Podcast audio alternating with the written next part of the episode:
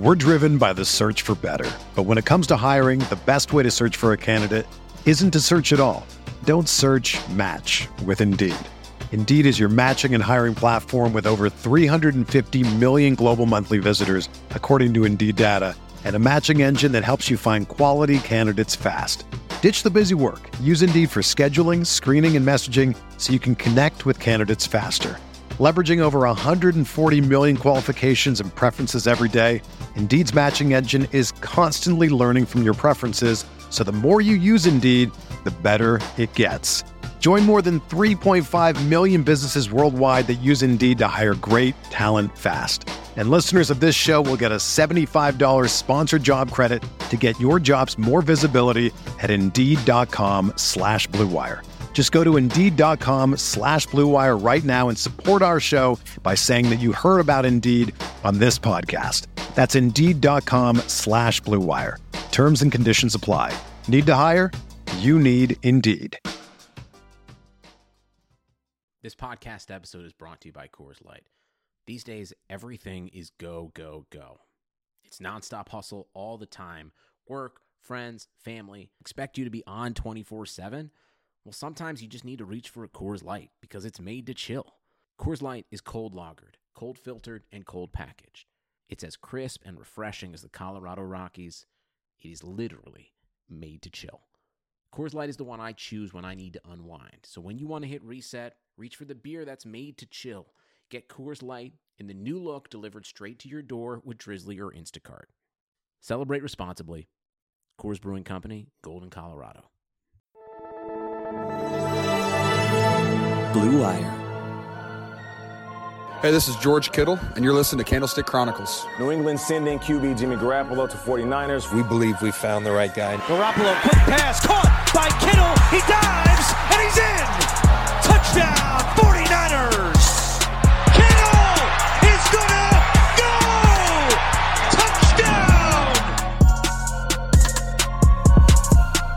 go. Touchdown. What's going on, everybody? Welcome back to another episode of Candlestick Chronicles on the Blue Wire Network.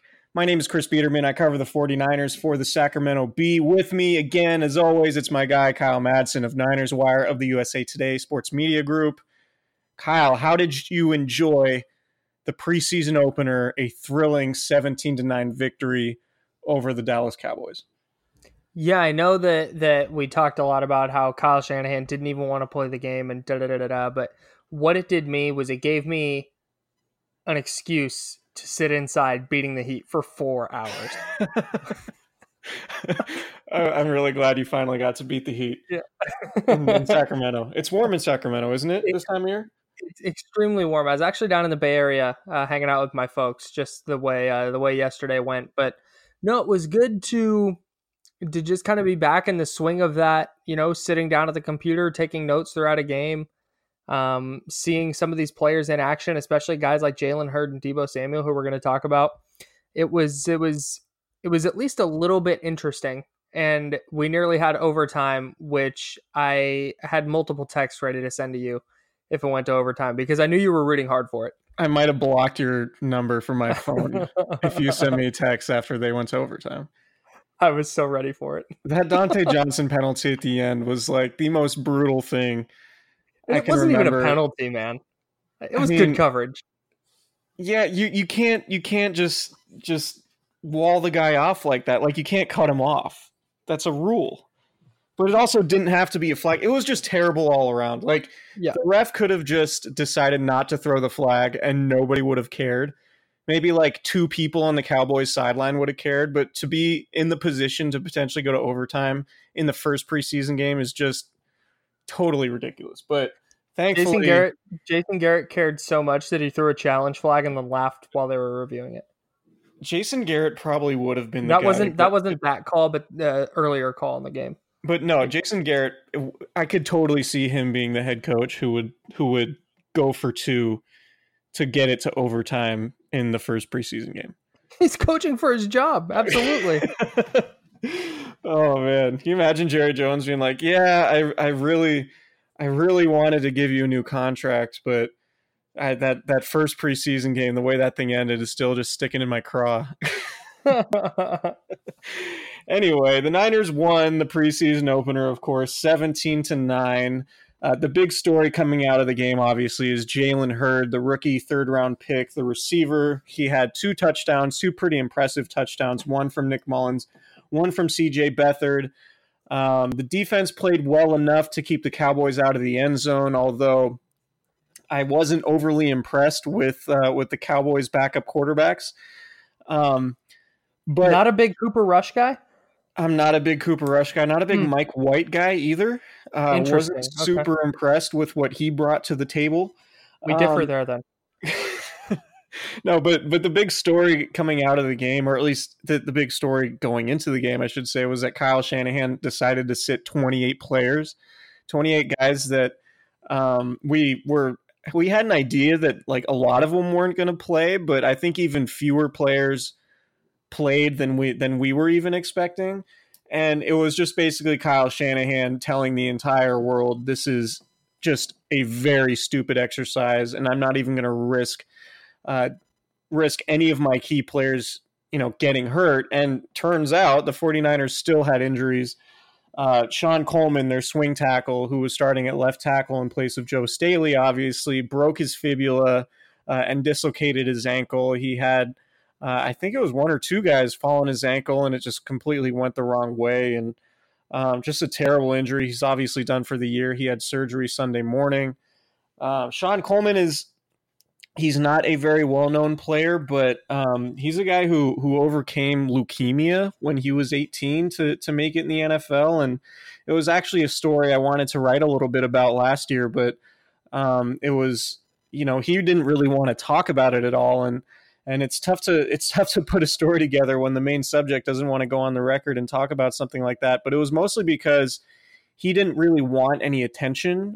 He had just been traded to the team. He was trying to sort of earn his keep and didn't really want to draw any attention to himself. And so he's widely regarded, you know, in the locker room as a really good dude. He's a quiet guy, not somebody who's overly vocal, just sort of goes about his work without drawing too much attention. But this is brutal both for Coleman and the 49ers, because now the 49ers are probably going to end up searching outside the organization for their swing tackle. And we asked Kyle Shanahan on a conference call about it today. You know, is Gary Gilliam going to be a possibility? He was on the roster the last two seasons, played sparingly, not a particularly good player, but it's hard to find an offensive tackle who's worth his salt in the league. Off the street in early August. It's normally a position you have to draft, obviously, or pay very highly in free agency. And the 49ers used a 6th-round pick on Justin School, who still looks like he has some serious development to do before they would ever feel comfortable having him in the starting lineup if something were to happen to Joe Staley or Mike McGlinchey. So the Shon Coleman injury is pretty brutal for the 49ers right now. Particularly given the fact that they really wanted nothing to do with this first preseason game, evident by Kyle Shanahan deciding to sit 28 guys. Well, and then something that dropped during the game, I don't know if you want to touch on this now, but was the news that Trent Taylor was hurt in practice Thursday and had surgery on Friday, and that was completely unbeknownst to everybody until 49ers color commentator Tim Ryan started talking about it on the TV broadcast. That was not only a strange way for news to break, but it was also, that's kind of a significant injury to the 49ers receiving core that hasn't been great this preseason. Yeah, there's, I mean, I don't necessarily need to get into the issues that we had as beat writers in terms of the news broke. Yeah. But the fact that Kyle Shanahan has spent the better part of the last week sort of publicly, I don't want to say reprimanding, but just saying that to writers and you know, cameras, he needs a whole lot more from the receiving core and the young guys and the veterans. And then having Trent Taylor, who's been probably the most consistent and the most targeted receiver in crucial situations from Jimmy Garoppolo during training camp. It's a bad injury, and the 49ers, these things are really starting to pile up for them, whether it's, you know, Nick Bosa, D Ford, Jerick McKinnon, and now Trent Taylor. it's really an inopportune time to have this injury, because you're really trying to get Jimmy Garoppolo comfortable and back in a rhythm heading into the regular season, knowing that his preseason reps are going to be super limited, obviously coming off the ACL tear. And Trent Taylor is more or less Jimmy Garoppolo's security blanket. So you're going to be going into the season wondering when Trent Taylor is going to be available. If he does return to practice before week 1, which is doubtful, it's a 4 to 6 week injury. So let's say that it's a 4 to 6 week injury, and the injury happened almost exactly 4 weeks ahead of week 1. Mm-hmm. So there's a pretty good chance that Trent Taylor isn't going to be available for that week 1 game in Tampa.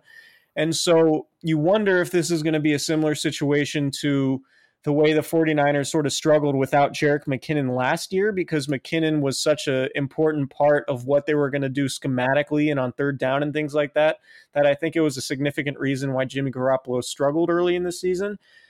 This is happening a lot earlier. That McKinnon injury was a week before week 1. This Trent Taylor injury is a month before week 1. So the 49ers are going to have to they're going to have some time to adjust, and it makes you wonder if they're going to have to change some numbers in terms of the way they construct the 53-man roster during final cuts. And I actually did a 53-man roster projection today for the SAC B, and that one of the important things I had to do was give the 49ers 7 receivers, which isn't something I was planning on doing if Taylor were healthy. So one of the things I did was I had Richie James making the team, and obviously you have to find that roster spot elsewhere. So you have to go lighter on another position. So, I mean, Trent Taylor has been really good during training camp, and the way he's looked has been one of the most promising stories for the offense, aside from Jimmy Garoppolo just looking like he's not affected too heavily by that knee injury. The fact that Trent Taylor is back looking like the player he was in 2017, and maybe even a better version of that. Losing him now for 4 to 6 weeks before the season starts is pretty brutal. But on the other hand, if there's a silver lining, it's that, you know, at worst, you miss him for the first 2 weeks, and then you get him back in week 3 with a chance to play 14 games going forward. Yeah, and the big question I had when the news first broke that he was hurt was whether they were going to put him on IR.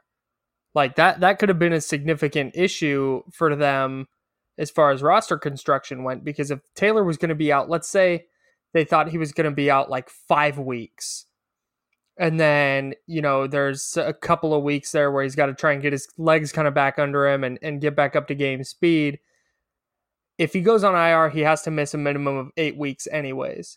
So there was going to be a real decision there, but luckily it sounds like he's going to be back pretty early in the season, possibly week 1, which I think if you're going to have an injury happen, that's kind of a best case scenario where he's only going to miss a game or two. Yeah, they're not going to have to put him on injured reserve. But now that you do have this extra roster spot that you might need to use to find a Trent Taylor replacement in Richie James, then you might be more inclined to start Jerick McKinnon on injured reserve, because roster spots are at more of a premium now. So McKinnon is dealing with soreness in his knee coming off that ACL tear.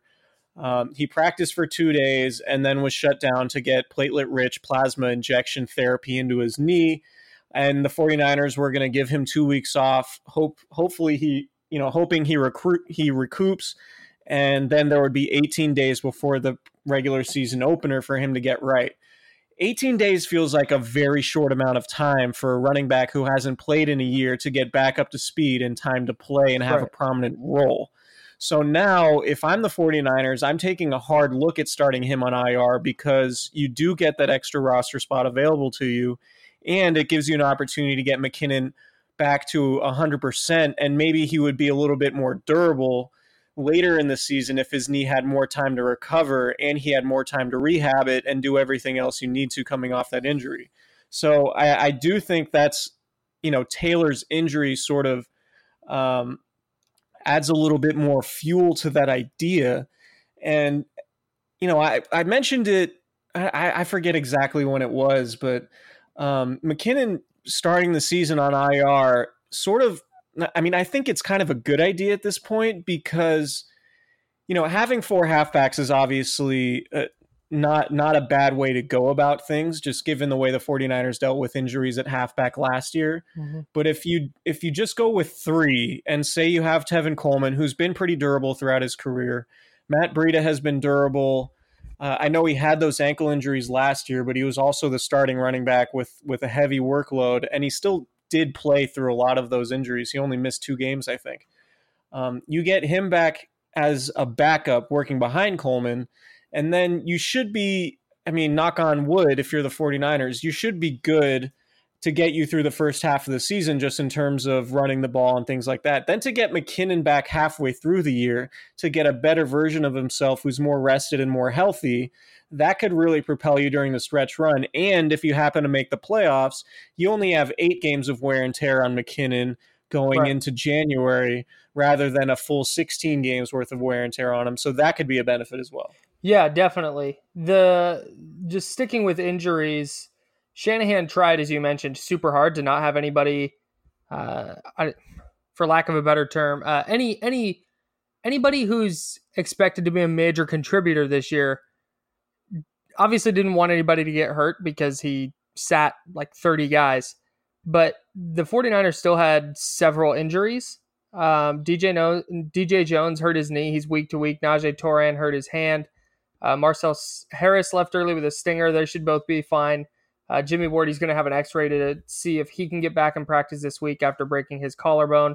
And then Elijah Lee, he had surgery on his thumb, and he's going to be out a couple weeks.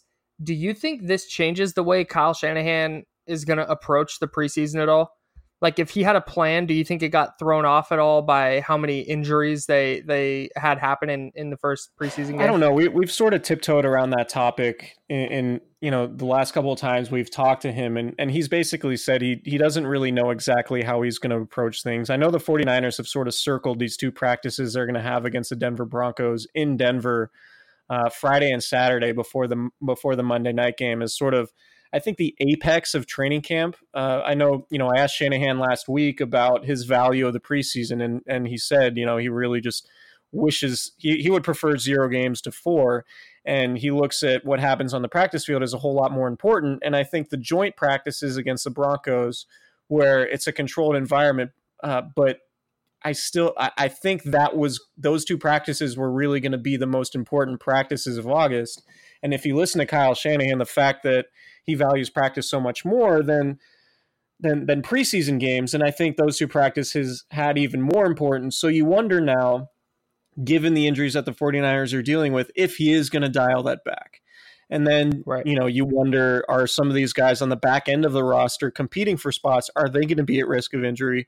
Because they're going to be playing pretty intense reps Thursday or Friday and Saturday, and then again on Monday.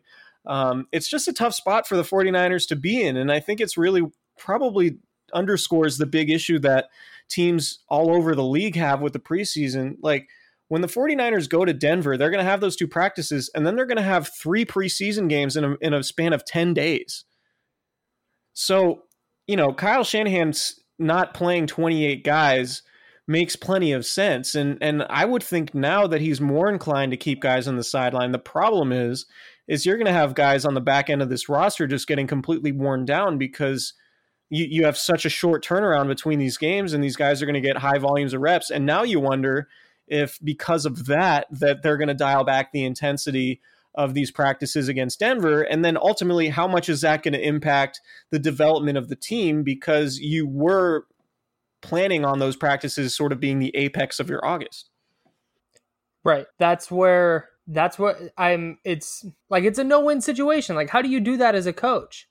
Like, do you just start cutting some of the back end of the roster guys and bringing in fresh bodies so they can play 90 plus snaps or not 90 plus, but like 75 plus snaps over the course of the final 3 preseason games or final 2 preseason games?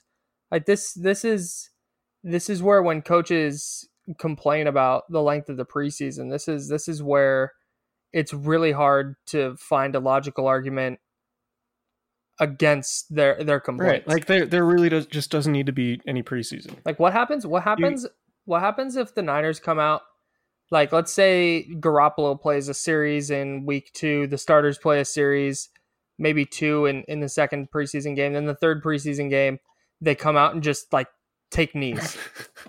Like, take knees and punt. You're not talking about during the anthem, right?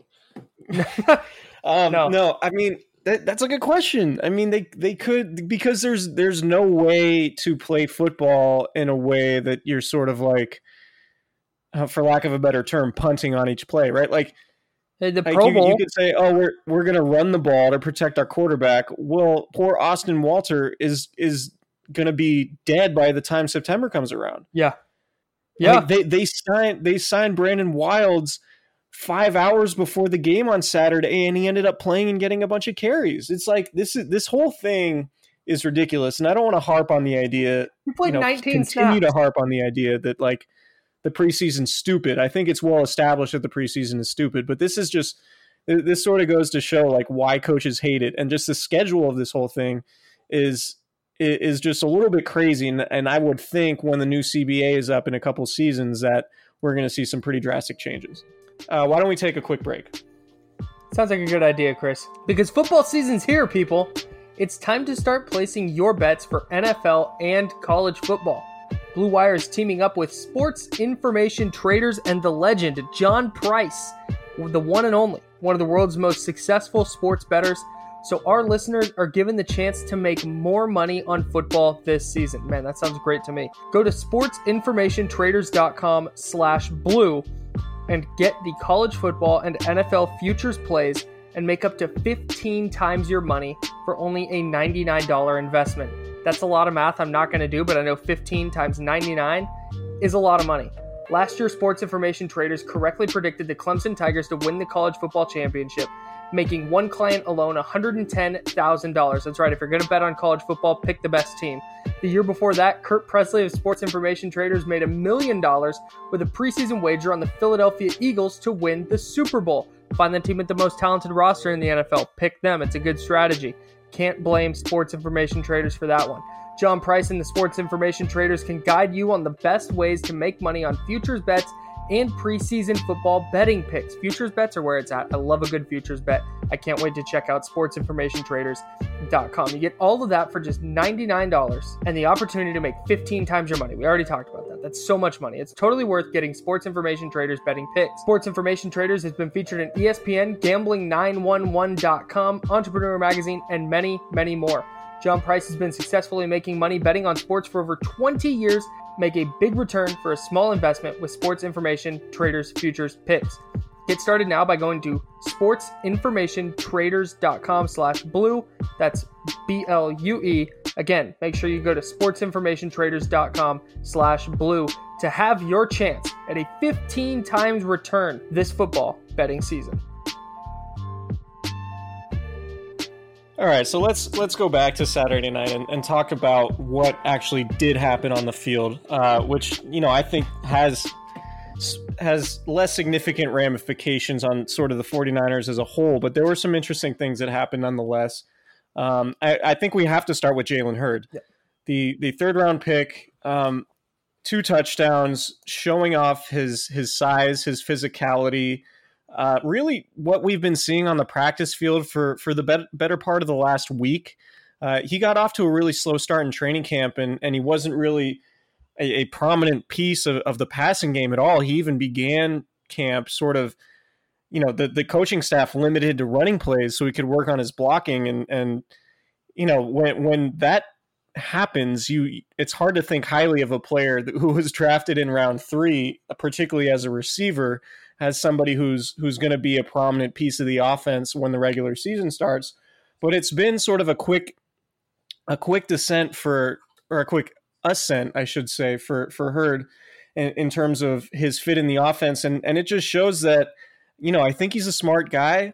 I think he's adapting to the offense well. I think he's learning his responsibilities.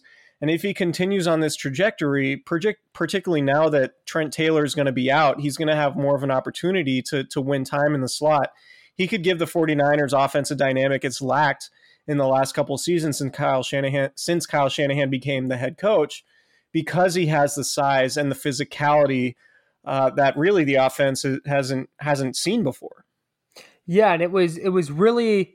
his running back roots really shined on that first touchdown. I think he caught the ball at like the 10 and Looked like he had a clear path to the corner of the end zone to go in untouched, but instead seeked out contact at the goal line, ran through a defender. And not only did he get open on the crossing route, he made the catch, he got into the end zone, but I think he showed a little bit of his value as a short yardage back on that play too. And so it wouldn't surprise me to see the Niners use him a little more in that situation this year. But you hit the nail on the head. He showed all the things that I think he needed to show in week one of the preseason. Like, we know he's not a refined receiver yet. That was a given. But he's physical. He can do that in the NFL. And he uses his size really well for a guy who just started playing receiver. That back shoulder fade was really nice. It was a good throw by Beathard. Ton of credit there. And Hurd did everything a receiver is supposed to do in that situation. He went up over the defensive back. He made the catch. He got 2 feet in. So the little things that you needed to see from Jalen Hurd were there. There's plenty of polish left, and I'm sure he'll get there. But early on, I think the 49ers have to be a little bit excited. I know Shanahan hasn't been publicly very complimentary of the receiving corps, but they got to be a little excited about what they saw from the third-round pick.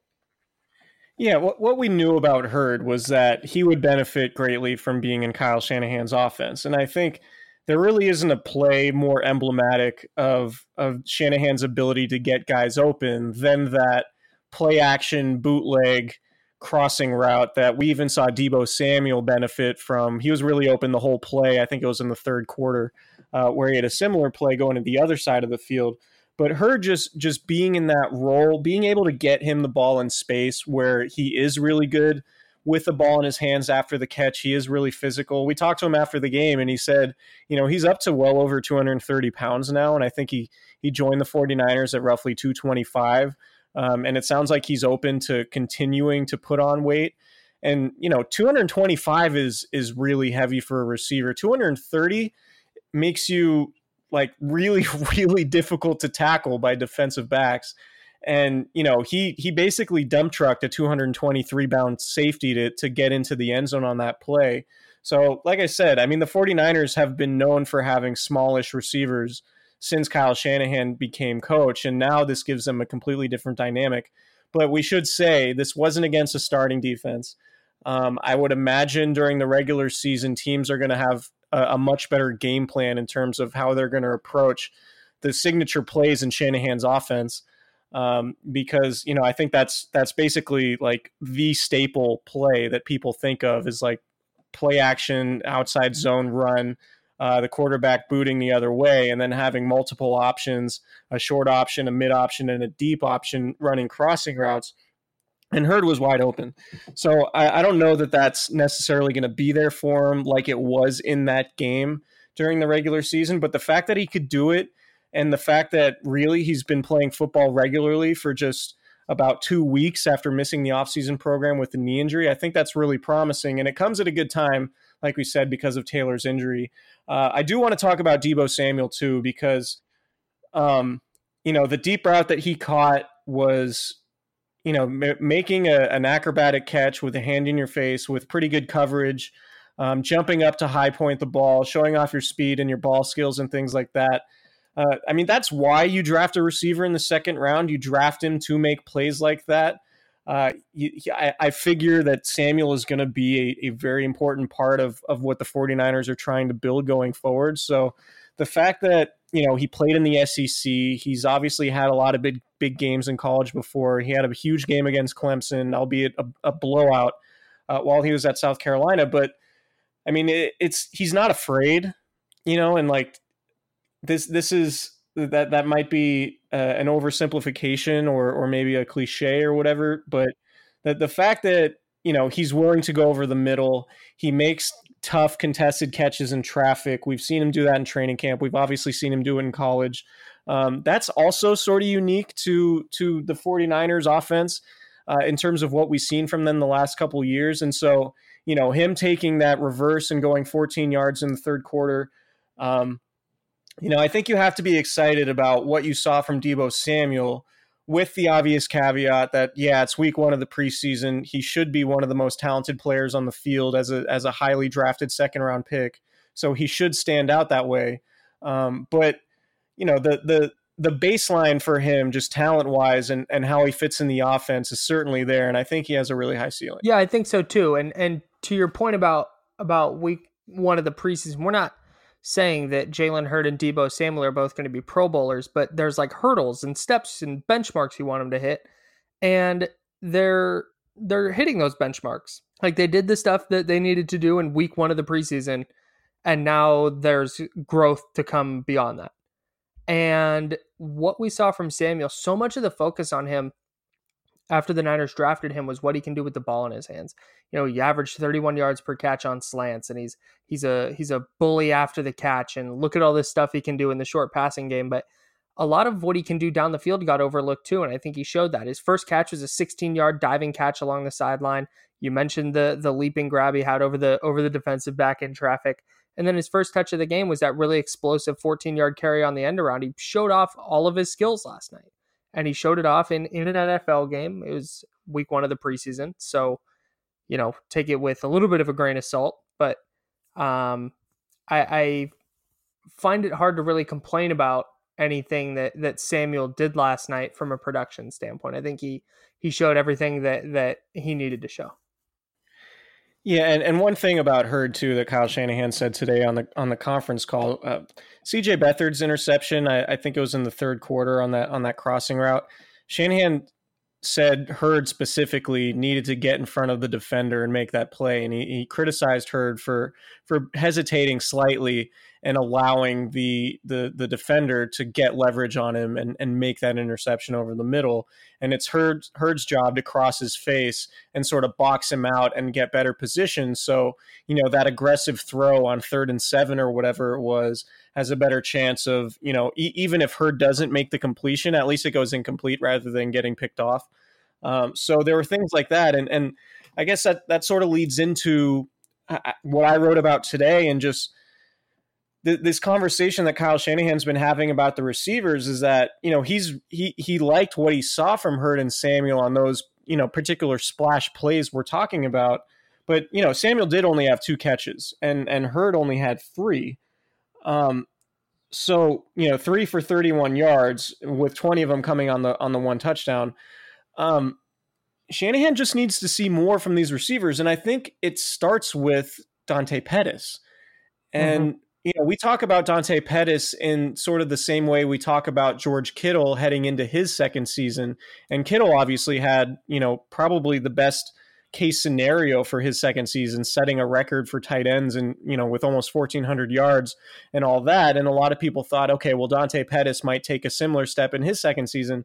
I think we're starting to realize that that's probably unrealistic, and that Pettis, for whatever reason, isn't approaching his second season the same way that Kittle did. And I don't know if that's a mentality thing, if, you know, the knocks on his physicality, if those are really going to be maybe more of a problem than a lot of us anticipate. You know, he plays at, I think right now he's about 195, which is on the heavy side for him in terms of what he's used to playing at. And he probably could use like 10 or 15 pounds of, you know, more muscle, but would that inhibit his you know, his top quality, which is his ability to separate? We don't know. We've seen it throughout training camp is that whenever there's a contested catch or catch in traffic, you know, he struggles to come down with those. And he's a player maybe more than any other on the 49ers offense who benefits from Kyle Shanahan's ability to get him open. And Pettis is a very good route runner, but he just lacks that physicality that you really need at the NFL level to be successful against these physical cornerbacks.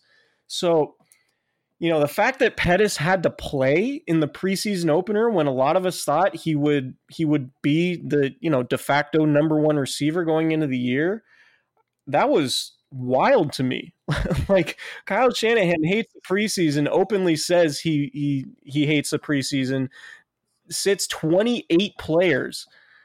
And Dante Pettis is in there because Pettis hasn't proven that he's earned the right to sit in week 1.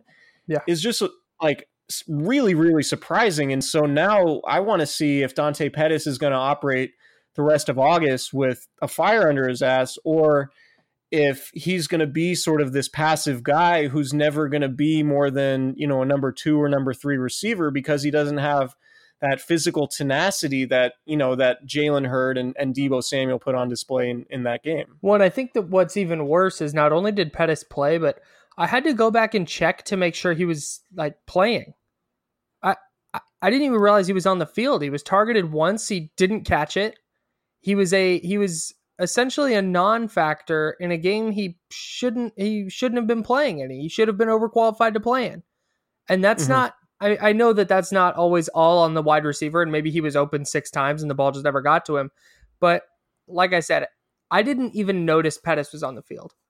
And that's probably not great in like I said, the preseason opener that he should have been, frankly, above playing in. Yeah, completely agree. And Kyle Shanahan basically said, Pettis is sort of the poster boy for this whole conversation about the receivers. Shanahan needs more from him. And he says Dante has a lot of room to grow.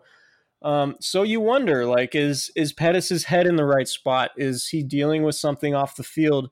These are the types of scenarios where there's more to the story, or there's more than meets the eye. And I'm curious if any of that type of stuff is going to come out, or if just this is the type of player that Pettis is right now.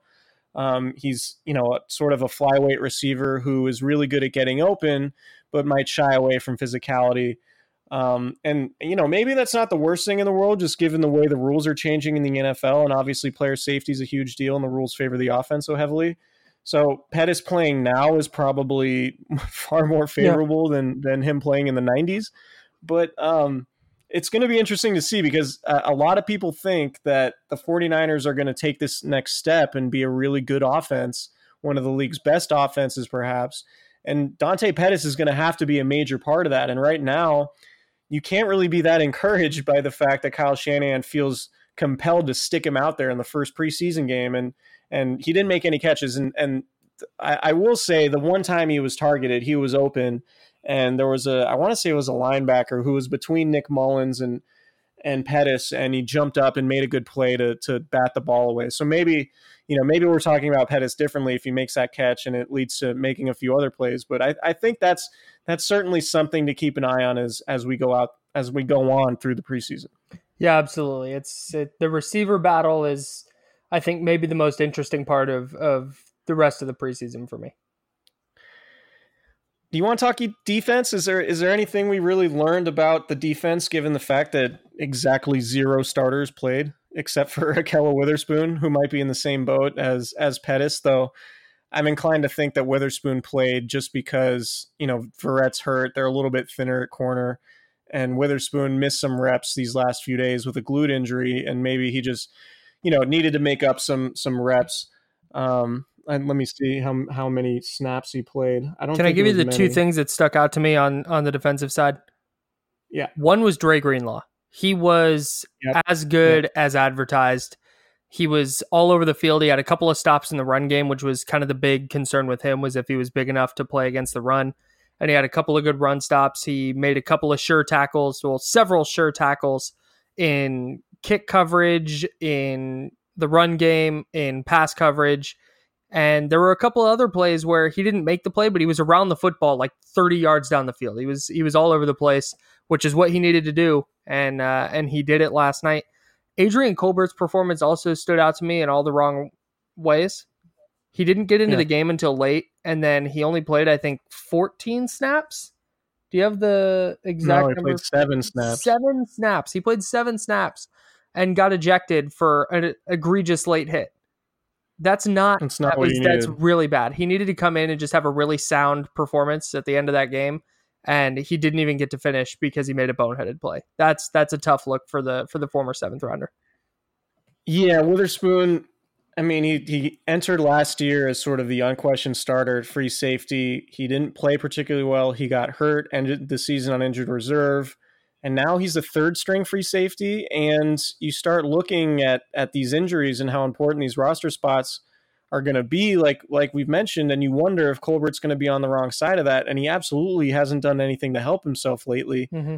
The fact that Tarvarius Moore just sort of comes in and maybe Tarvarius Moore is going to be an all-pro and we just don't know it yet. But the fact that Tarvarius Moore comes in and basically usurps Colbert in the spring after switching positions sort of says a lot about how the team views Colbert, and the fact that, I mean, this is a guy with starting experience who played at a pretty high level as a rookie, and now he's third string essentially because he's not going to be above Jimmy Ward or Tarvarius Moore when Jimmy Ward is healthy. So you wonder if the 49ers are going to look for somebody else in the secondary to, you know, like in my roster projection, to the one I put together today, I had Colbert not making it, and I had the 49ers going with Emmanuel Mosley, in part because Mosley's one of the few guys on the team who can play both in the slot, inside, and outside cornerback. Mm-hmm. And with K'Wan Williams' knee injury, that could have him in jeopardy of missing week 1. Then maybe you need that versatility, and Colbert doesn't really give you that versatility anymore as a third string free safety, and really somebody who only has value to the 49ers on special teams right now. So that's sort of the stakes are really high for Adrian Colbert this preseason, and the fact that he would, you know, make such an egregious hit and get booted from a preseason game is just not a good look, because he was going to get so much playing time in that game, and maybe he could have catapulted himself into, you know, he could have maybe played really well, forced a turnover, but you take all these opportunities away from yourself when you make a mistake like that. Yep. And just like running off the field and high-fiving all the fans on the way out. It's like, come on, man. Like, yeah, not a great scene for sure. Wouldn't it be better to have like a little bit more self-awareness and be a little bit pissed off at yourself for getting kicked out of the game rather than like high-fiving everybody on your way out? I mean, it is what it is. But I never played, so I don't know the mindset there, but it looked bad. The optics were bad, if I can get it. The optics were bad. Yeah. And, you know, like, maybe it's just hard to turn down high fives when people are high-fiving you. That's a great point. You know, that's a really strong point. Whatever. One other... You don't want to be an asshole and the guy who's, like, not high-fiving kids. One other thing... Did you have more on that? No. One other thing that stood out in the worst way was all the penalties last night. Yes. The 49ers, Rob Lauder actually asked this question, and so I went and researched it on Pro Football Reference. He asked what the NFL record for penalties was, and the record for penalties in a game is 23, set by the Raiders. But the record for yards is 212, set by the Titans in 1999, and the Niners would have broken that record last night with 216 penalty yards, 18 total penalties, and just some really bad ones late in the game where they're trying to put a drive together to kind of kill the clock, and they're getting put in first and 20, and then they'd have a really nice running play. They get called back by an offensive holding, or they'd get a defensive stop that was called back by pass interference or illegal contact. And it was a bad scene all the way around for both sides of the ball in that department last night. And C.J. Beathard actually did a pretty good job despite being behind the sticks in a lot of those plays, playing behind that miserable backup offensive line that we've talked about, who, you know, committed a ton of those penalties. I thought he played pretty well, and he got some first downs in you know, long yardage situations, which I thought was impressive, albeit against, you know, a bunch of future insurance salesmen in that Cowboys defense. But one last thing I want to touch on. I mean, the penalties are obviously horrendous, but they were also committed by a bunch of players who probably aren't going to be on the 53-man roster. So I don't know that we necessarily need to harp on them a whole lot. But yeah, 216 yards is horrendous. Dante Johnson's penalty at the end that nearly put the Cowboys in range of scoring a touchdown as time expired, also horrendous. I want to talk about the quarterbacks really quick. There's been no separation between Nick Mullins and C.J. Beathard, which is fascinating. And it's looking more and more like it's going to make sense to keep both guys because you can never be too careful when you have a franchise quarterback coming back from an ACL tear. And I think it's looking like Mullins and Beathard would both make sense to be on this team. And I went into training camp thinking that, okay, it's probably going to be Nick Mullins because he played so well to the end last season. And C.J. Beathard has a little bit of trade value because he's a former drafted player. You know, the 49ers will say, or will always contend, that they had to trade up to get Beathard because another team was hot on his tail. So maybe there are some other front offices elsewhere that would jump at the chance to take Beathard, but Beathard might have value now to the 49ers because because of the experience he has, maybe he is developing into a viable NFL quarterback, somebody who could win you a game in a pinch if you needed to, with a better supporting cast. And I think the way Beathard's supporting casts the last 2 years have played is a little bit underrated in terms of how Beathard's evaluated. A lot of people say, oh, Beathard's terrible, and look what Mullins did. Well, Mullins, the supporting cast around Mullins did play a lot better than the supporting cast that Beathard had. Yeah. But so statistically, let's talk about this for a sec. Nick Mullins completes 11 of 17, 105 yards. They both throw a touchdown and an interception. Beathard completes 13 of 17 for 141 yards. Grant Cohn mentioned this to me in the press box. He was like, yeah, if you take away the two drops that Mullins had, including Richie James on the first pass play of the game, and then later Kendrick Bourne in the second quarter, they're both 13 to 17, probably with right around 141 yards and one touchdown and one interception. And it was just like there's really no differentiating these guys at this point. And I just think it's kind of fascinating, but the more this happens and the more nobody really sort of distinguishes themselves from the other person, the more I think the 49ers are going to keep both guys. That's interesting. That's very, very interesting, just based on kind of what we thought going into the preseason. I had both of them as players whose stock went down in that game because neither player was really spectacular, which meant the other had a chance to step in and really take hold of the QB2 spot, and neither one did. They were both just kind of really, really underwhelming. Like they weren't, neither were particularly bad. Like it wasn't like that player has to go, like that guy can't play, but neither was like, oh, that's the guy. And that to me, a lateral step is a step backwards. Sure. I get that. I think I would push back on the idea a little bit, just because you're playing behind just really not a very good offensive line in the case for either of those guys. And we've talked about Kyle Shanahan criticizing the receiving corps for not playing well enough.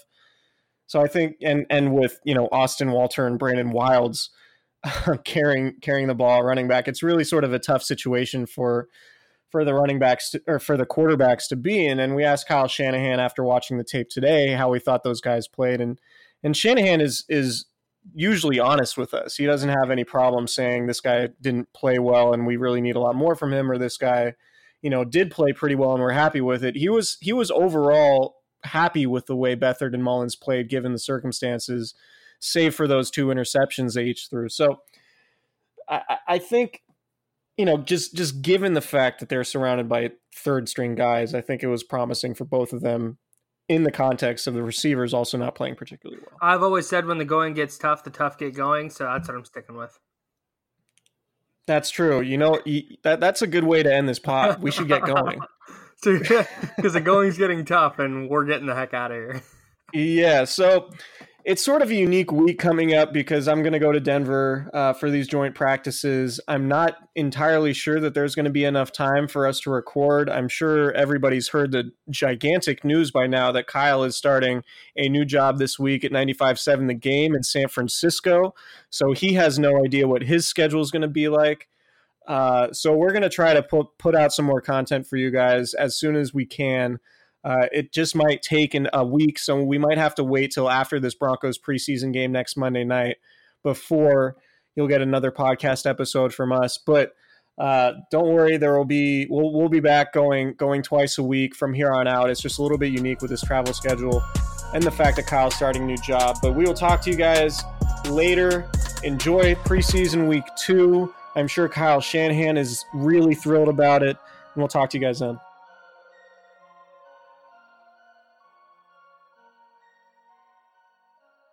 Everyone is talking about magnesium. It's all you hear about. But why? What do we know about magnesium? Well, magnesium is the number one mineral that 75% of Americans are deficient in. If you are a woman over 35, magnesium will help you rediscover balance, energy, and vitality. Magnesium supports more than 300 enzymatic reactions in your body, including those involved in hormonal balance. From functional medicine doctors to mental well-being and female hormone experts, we all know that magnesium is the one mineral to improve all aspects of well-being and health. But which one? Magnesium Breakthrough from Bioptimizers, the trusted choice recommended by leading experts, with 7 best-absorbed forms of magnesium to ensure your body receives the support it needs for overall well-being. Go to bioptimizers.com/balance today and use code BALANCE10 for 10% off. Support your journey to wellness at bioptimizers.com/balance. Magnesium Breakthrough from Bioptimizers, your foundation to optimal health and vitality.